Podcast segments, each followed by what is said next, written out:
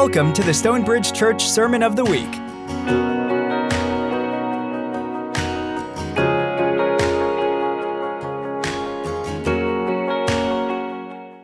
My name is Chad Almy, and uh, I don't quite know how to introduce myself anymore. So I used to say, and I'm a member of the admin team, but I am not anymore. I rolled off a couple months ago, so now I'm just some guy that David gets to preach when he needs a break. So, all right, well, we are sticking in First Peter.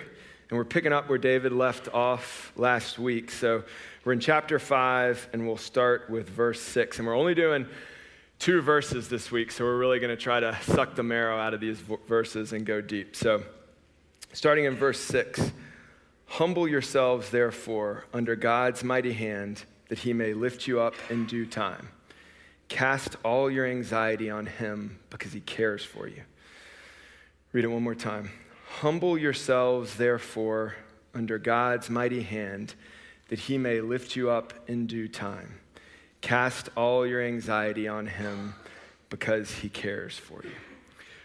So, I want to break this down and kind of almost go word by word here and give us a roadmap for all the things that I want to cover today. Uh, it's, it's really a dense couple of verses that, that I think unlocks a central truth that, that's key to, to our whole relationship with Christ. So, starting with the first two words there, humble yourselves. So, humble is an active verb like go or walk or teach.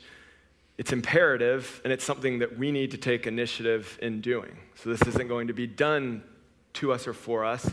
We need to take part in humbling ourselves, and we're going to see exactly how. Then it says, that that he may lift you up in due time. So there's some relationship there that we need to humble ourselves and participate in that process so that God can lift us up in due time. And we'll explore a little bit how that works with a loving God, why God wouldn't just force us to cast our anxieties on Him and humble ourselves if that's what's best for us. But we'll look at that. Lift you up. What does that mean? So it comes from the Greek, Greek hupso, to exalt, to raise to the very summit of opulence and prosperity, to raise to dignity, honor, and happiness. So we're not just talking about resurrection and salvation, going to heaven. That may be part of it, but there does, from the Greek, seem to be a very real earthly sense to it too, where it's going to be something about our prosperity, our happiness here in this life too. In due time, this is that kairos that David talks a lot about, God's time, meaning in God's appointed, selecting, t- selected time. We can't control it, we can't pick it. It's going to happen at some point that we don't know. Only God knows in His time. And then because He cares for us, right? All of that is going to happen. This humbling ourselves and casting our anxieties on Him. God wants us to do that because He cares for us. So it's, it's for our benefit. Now, I read out of the NIV, and I don't think the NIV does the best of all the translations to talk about the exchange and the interplay between humble yourselves and the casting of your anxieties. So, cast in this is an adverbial participle. And I had no idea what that meant. It could be a purple wombat, but an adverbial participle means that there's a relationship between that cast and that humble yourself. So, in order for us to humble ourselves, in order for that to be possible, we have to cast our anxieties on Him. And that is, I think, the central question of these two verses. Why is that? How does that work? I don't think it's intuitive that in order to humble ourselves, we have to cast our anxieties on God first. But we're going to unpack that for the rest of our time. And let's start with anxiety itself. So just think in your own head where do your anxieties come from? When you start to spin and worry and can't sleep, what is it that's keeping you up? And I think there has to be at least part of it fear. Fear that whatever you planned, whatever outcome you are seeking, however you are trying to strategize and pursue, it might not work. You're fearful, you're worried about, you're anxious about an outcome that you want to happen. And what's interesting about that is we're taking on this role of controlling our own outcome, outcomes that really should just be God's role, right? We're trying to control, to dictate, to get to an end that we've put out there. And ultimately, we're playing the place of God. God is ultimately responsible for all of our outcomes. God is ultimately the only one who knows how all of our different paths are going to end up. And if you don't buy that and you think, no, look, I, I'm a talented guy or girl, I can sort of get to where I need to go on my own doing, I, I, four things I want you to think through. Examples that are common in life, and think about whether it's true that you can necessarily get to where you want to go. Sort of of your own devices. So think about your career, right? When you start out that first day of work and you say, This is where I want to end up. I want to have this job for this company and I want to grow and be this or that five years down the road, much less 20 years down the road. How often does it play out that way, right? Do you get in your career a couple years in and realize, whew, wow, this is tougher than I thought. I'm going to have to zig or zag a little bit. Uh, there are so many variables in a career that are out of our control. Same with parenting a child. When you give birth, especially to your, your first child, parents for the first time, you have all these ideas about who you want your children to be and how it is that you're going to instruct them or care for them to get them there, right? And same thing. You get a few years in and you realize, whoa, this isn't as easy as I thought to control this outcome, to make sure that my kids end up the way that I wanted them to be. Even navigating a friendship, right? You think, I've got this person in my life, and they're going to mean certain things to me, they're going to give certain things to me, I'm going to give certain things to them. It's usually not that simple, right? Friendships take twists and turns. There's a whole other person who perhaps wants their own outcomes or their own things to happen from that friendship. Marriage, right? The ultimate relationship here on earth. How many of us standing up on that altar, saying our vows, had an idea of marriage that years later isn't what our marriage looks like, for better or worse, right? Because things happen outside of our control. We end up in a different place than we intended to be, than we thought we would be. And there's a tension there, right? Because if we want our lives and different aspects of our lives to end up in a certain place, but God's in control, then there can be a tension of us trying to pursue things the way we want and God taking us the way we're going to go. It reminds me of this saying if you want to make God laugh, tell him about your plans. All right, you've heard that probably. Does, as an aside, does anybody know who that's attributed to? Who that quote comes from? This shocked me. Woody Allen. That's a Woody Allen quote. I never have guessed that, right? I don't know. I think in my head, why I was so startled by it, it kind of feels to me a little, little bit when you're in Target and you're kind of going through that section where people decorate their homes with certain sayings, and I'll reserve judgment, but it'd be like live, laugh, love, Woody Allen, right? Or lake rolls, drink wine on the dock, see the sunset, wake up late. Woody Allen. Like, it just doesn't fit to me. It doesn't seem like a Woody Allen quote. But nonetheless, if you want to make God laugh, tell him about your plans, is in fact a Woody Allen quote. Woody Allen gets it from a Yiddish proverb that says, We plan, God laughs.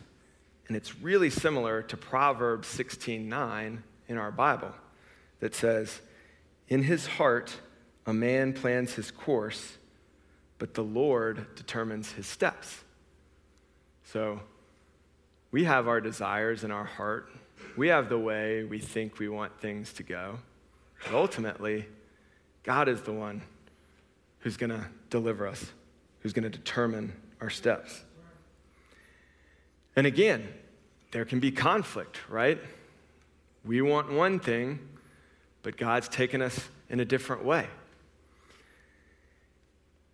It reminds me also of Acts 26 14. So, this is Paul describing his conversion experience when he was still Saul, right? On the road to Damascus.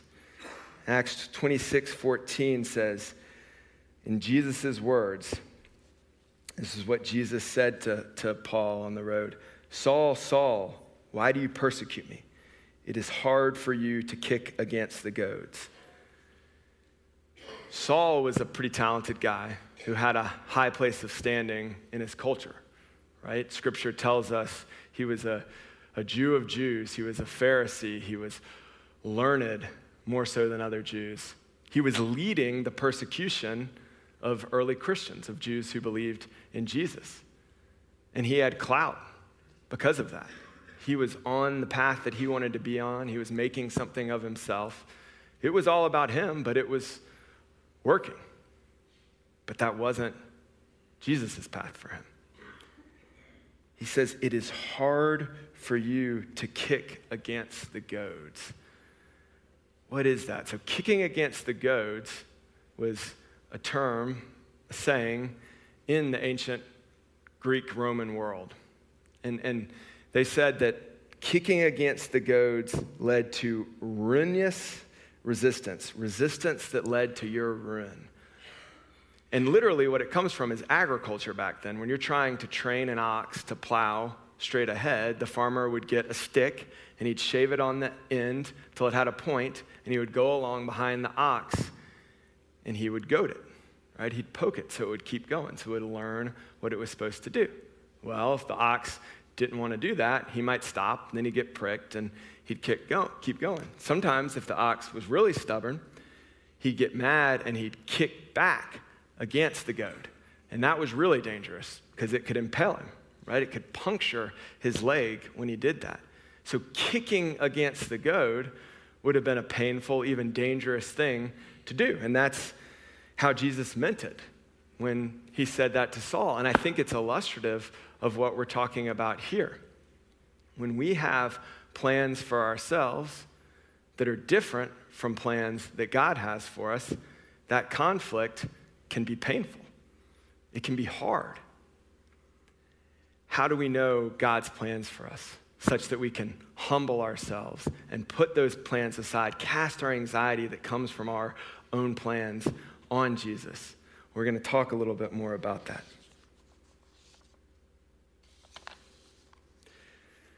We saw Paul had to learn the hard way, right? He literally had to be knocked down and blinded before he could understand Jesus' plan for his life. Now, I want you to think about that kicking the goads and how painful that can be when we're resisting God's plan for our life, when we're trying to have our own plan for our lives, resi- relying our, on ourselves and having the anxieties and the fears and the pressures that come with it. And I want you to contrast that with Matthew 11, verses 28 through 30. Really famous passage that I bet everyone in here has heard. Jesus' words Come to me, all who are weary and burdened and I will give you rest. Take my yoke upon you and learn from me, for I am gentle and humble in heart, and you will find rest for your souls. For my yoke is easy and my burden is light. Well, that sounds a lot better than kicking against the goads, right? I will give you rest. Learn from me. I'm gentle and humble in heart You'll find rest for your souls. My yoke is easy and my burden is light. The only way we get that is to accept it daily. To prayerfully, every day, start out with God, what do you have for me today? And then accept all those daily gifts that He gives us that often look like serving and loving other people, probably accepting the grace of where He wants you to go, when we are so focused on our own path, on how we're going to get to where we need to go,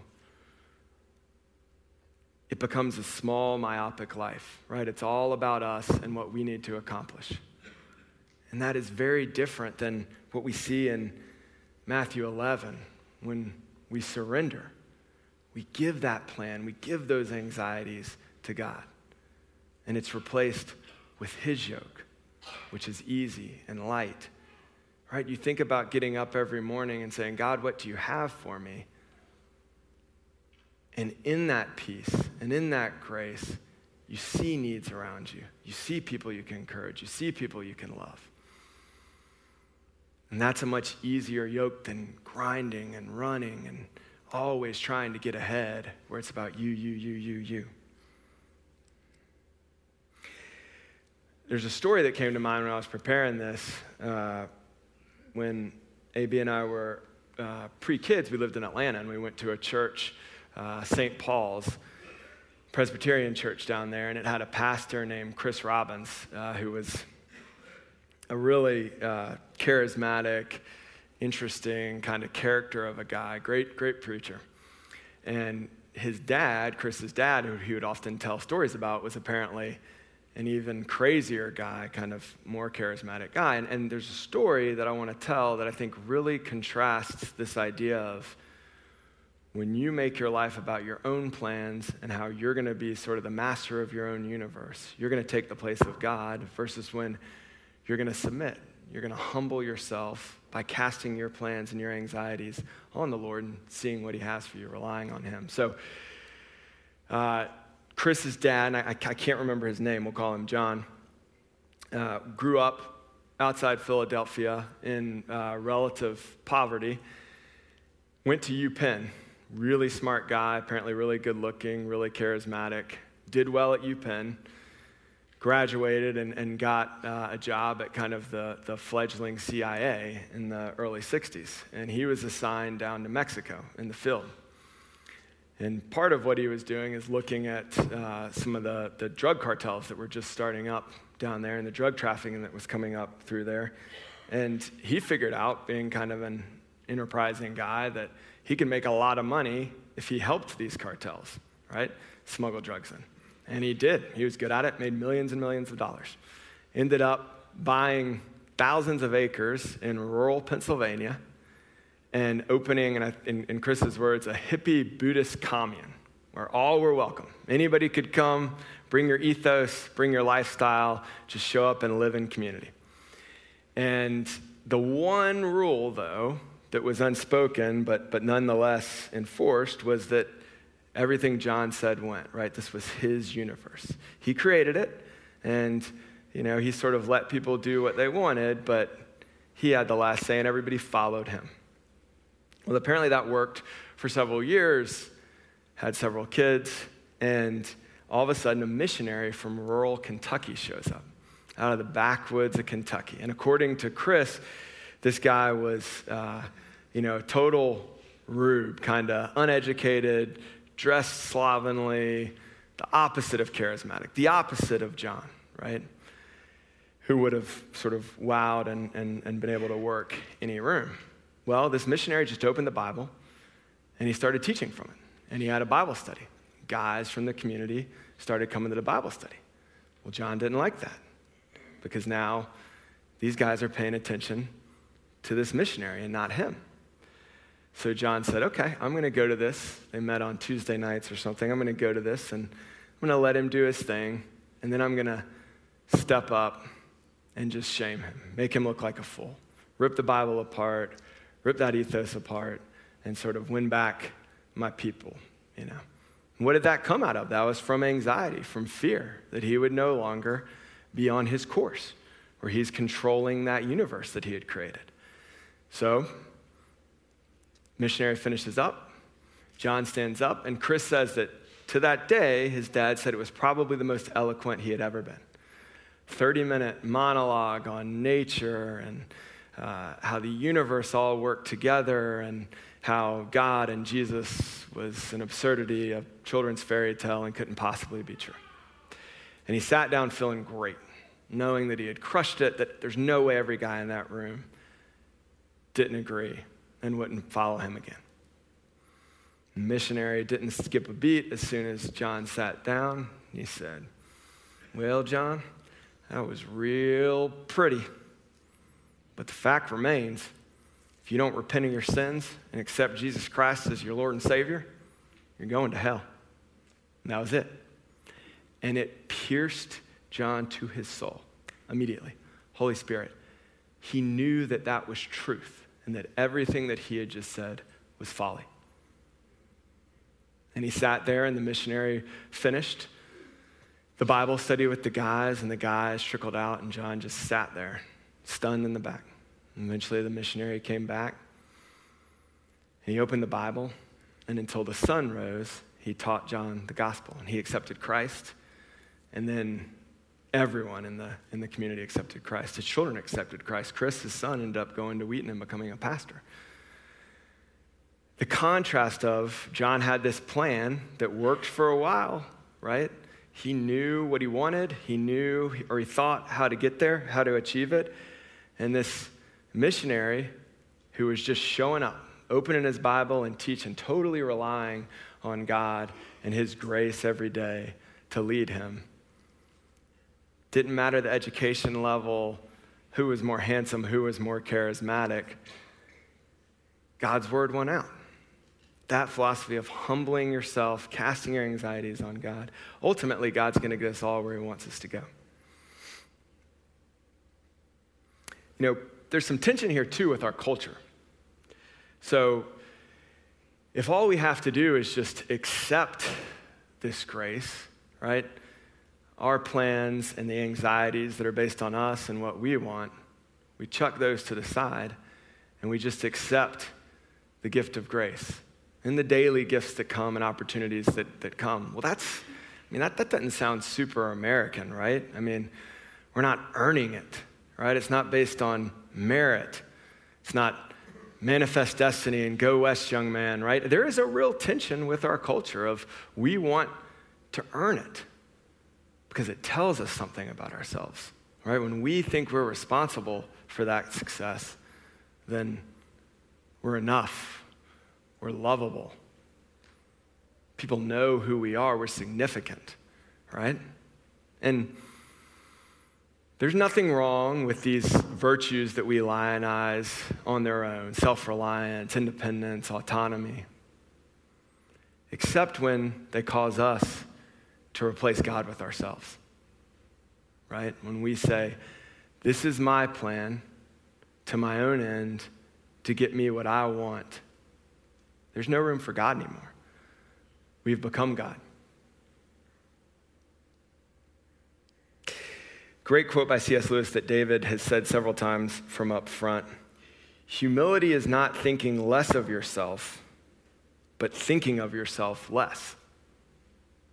Right? Humility isn't disparaging ourselves, saying, well, I you know, shouldn't rely on myself or my plan because I'm no good at it anyway and probably won't be successful. And am not important. No, not at all. We're supposed to cast our anxieties on God as a confirmation of our trust in Him, that we affirm He's God and He knows what's best for our lives, that we come to life like this. Say, Lord, use me every day. Give me eyes to see.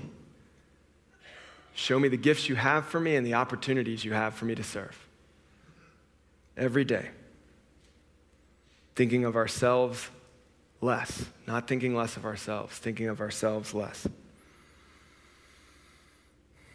There's over 140 verses in the Bible that tell us not to worry, not to be anxious, not to be fearful, but instead to cast those on God or on Jesus.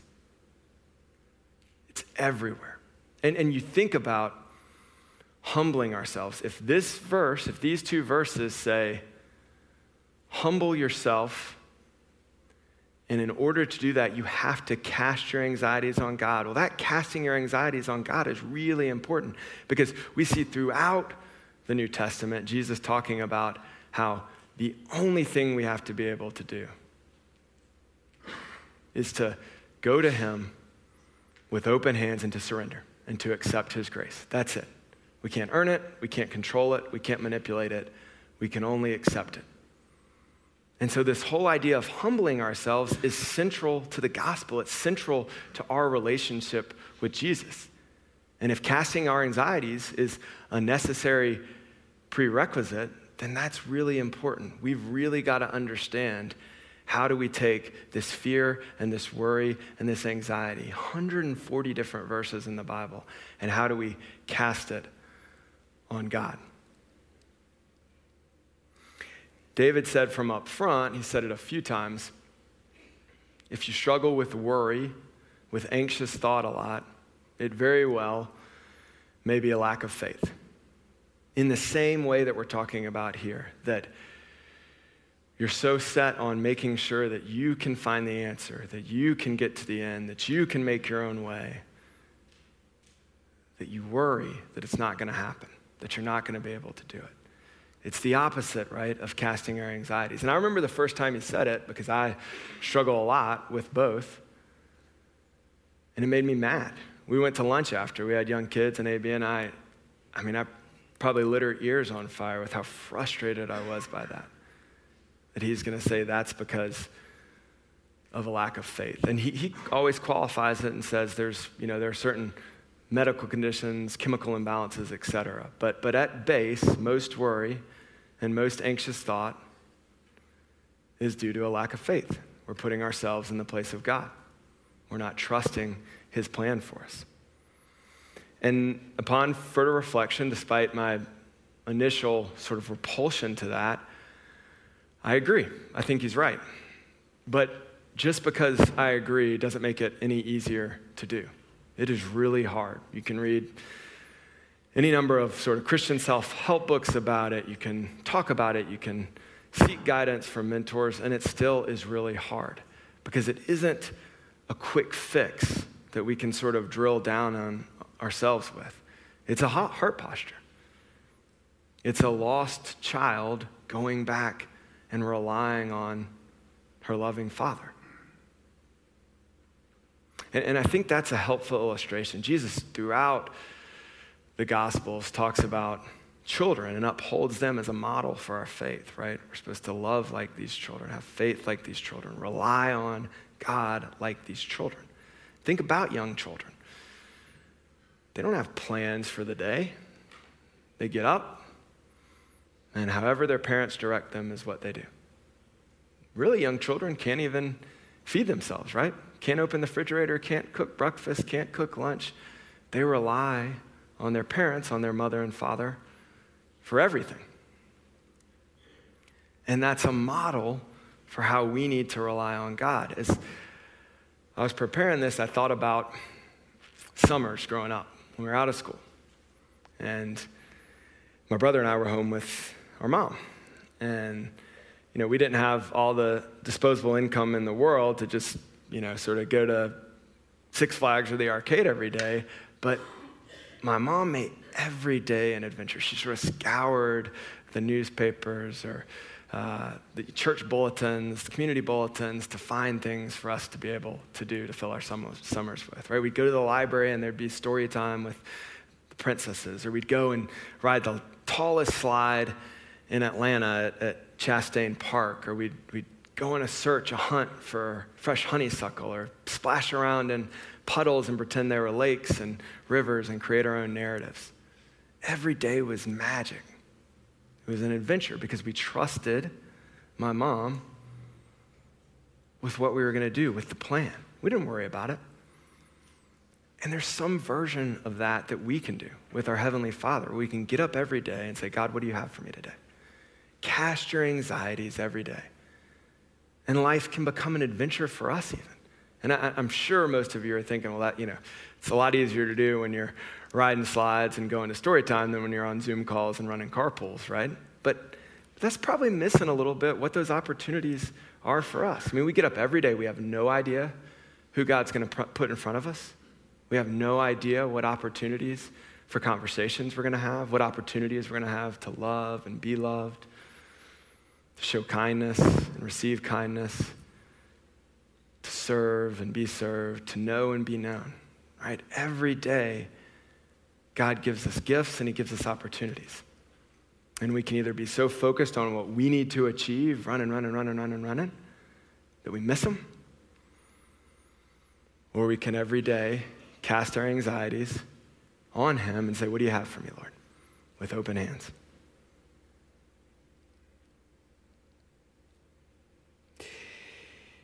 But God's not going to force us to do that. He's a loving God and He loves us enough that He gives us the choice. He gives us the choice to either pursue our own ends and all the anxiety and fear and stress that comes with it, or to cast all that on Him and receive the free gift of grace. Not earn, not manipulate, not control, just receive or accept it. James 4 6 said, says, God opposes the proud, but gives grace to the humble.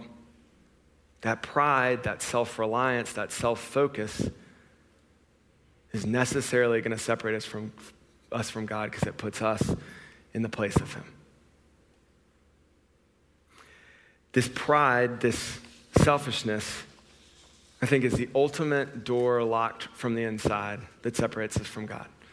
C.S. Lewis has a beautiful illustration of this in The Great Divorce, where there's a bus of folks coming up from purgatory and they get to go to heaven, and any of them who want to can stay. They get off the bus and they can stay. They're interacting with the elect in heaven. And not a one of them do, does. They all get back on the bus and go back to purgatory because they're so consumed with themselves and what they think is going to make them happy. He explains that same idea again in A Problem of Pain. And I'll read the quote. Lewis says, I willingly believe that the damned are, in one sense, successful rebels to the end, that the doors of hell are locked on the inside. They enjoy forever the horrible freedom they have demanded and are therefore self enslaved. Just as the blessed, forever, submitting to obedience, become through all eternity more and more free. That paradox that we see in Scripture all the time, that obedience, that submission leads to freedom. It's exactly the two verses we're talking about right now. We humble ourselves, we submit ourselves to God by casting our anxieties to Him. It unlocks everything. It unlocks right relationship with God and that gift of free love that then we can love others with freely.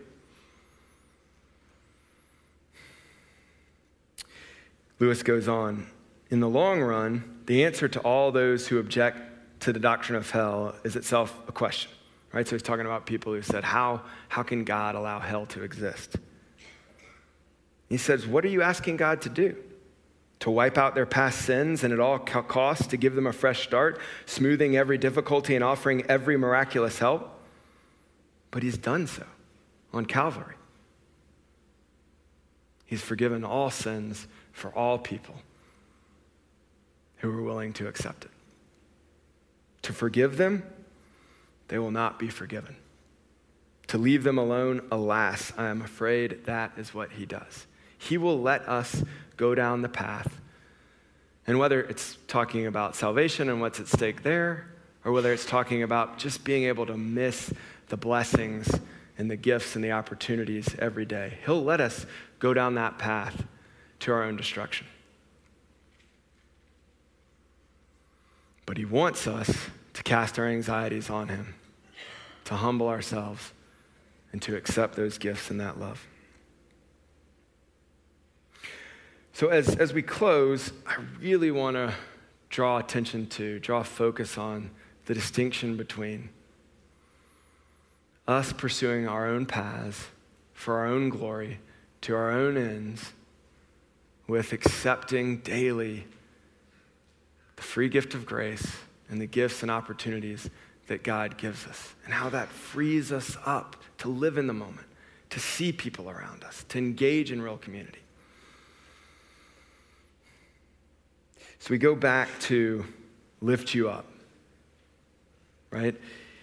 In our verses, it says, all of this is for God to lift you up. And remember, there's a piece of it that happens here on earth. From the Greek, it's clearly not just talking about our salvation, but lifting us up here on earth. And that could probably look like a lot of different things for everyone in this room. But for me, what gets me most excited about that, that idea of God lifting us up after we humble ourselves and cast our anxieties on Him is the idea that we're able to fully engage in right relationship with Him, to fully accept His gift of free love right? We haven't earned it, we haven't manipulated it, we haven't controlled it, we've just accepted it. And then we're able to freely love those around us with it.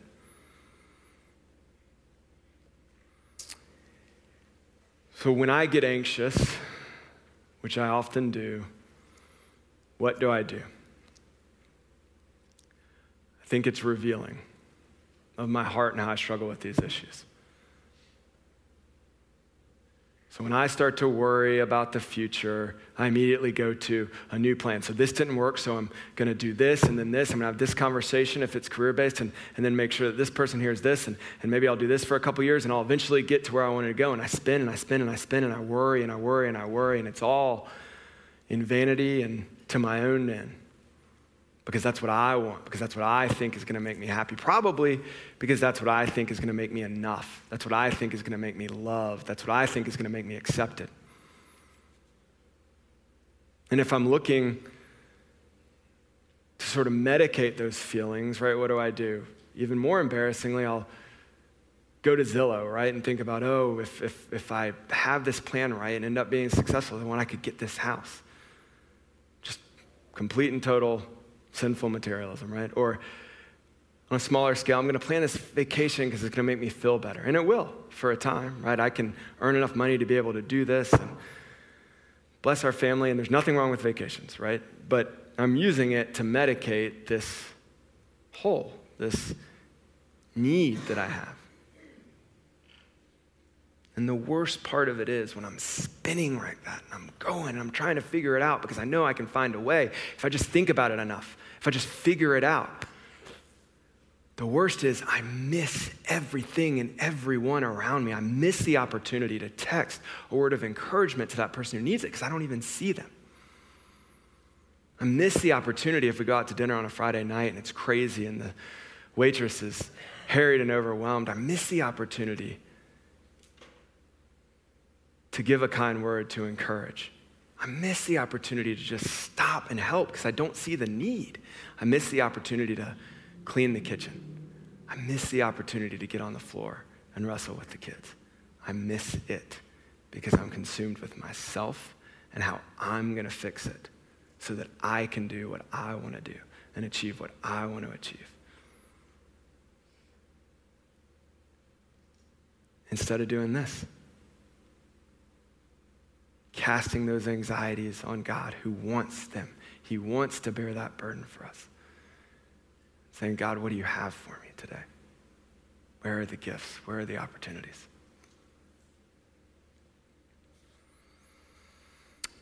Russ Masterson is uh, the pastor of Redeemer, which is another church here in City of Marietta, uh, and he's become a friend, and he says this over and over and over and over again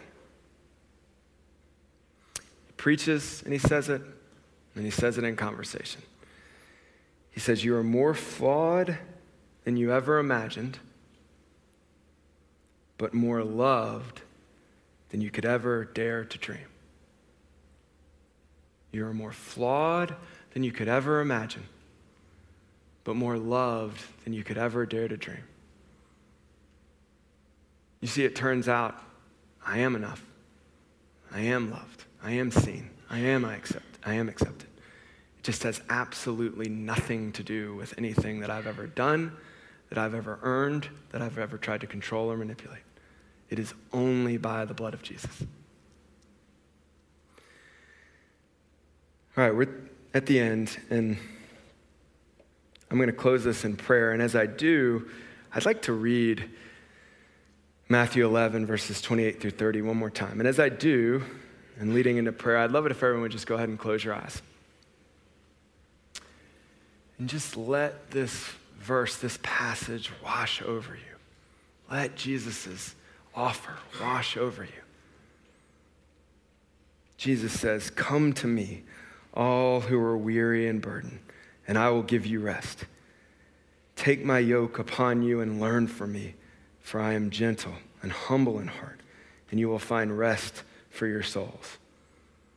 For my yoke is easy and my burden is light. Jesus, thank you that you ask us, that you command us to cast our anxieties on you so that we can humble ourselves and experience full relationship with you and with others.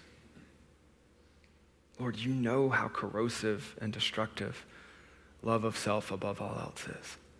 And you know the life that we can have and we can experience with you and with the community that you give us if we just come to you with open hands and ask every day, Lord, what do you have for us? Help us to do that, Lord. We are weary. We need rest. Help us to lose ourselves and take on your yoke. Christ's name, amen.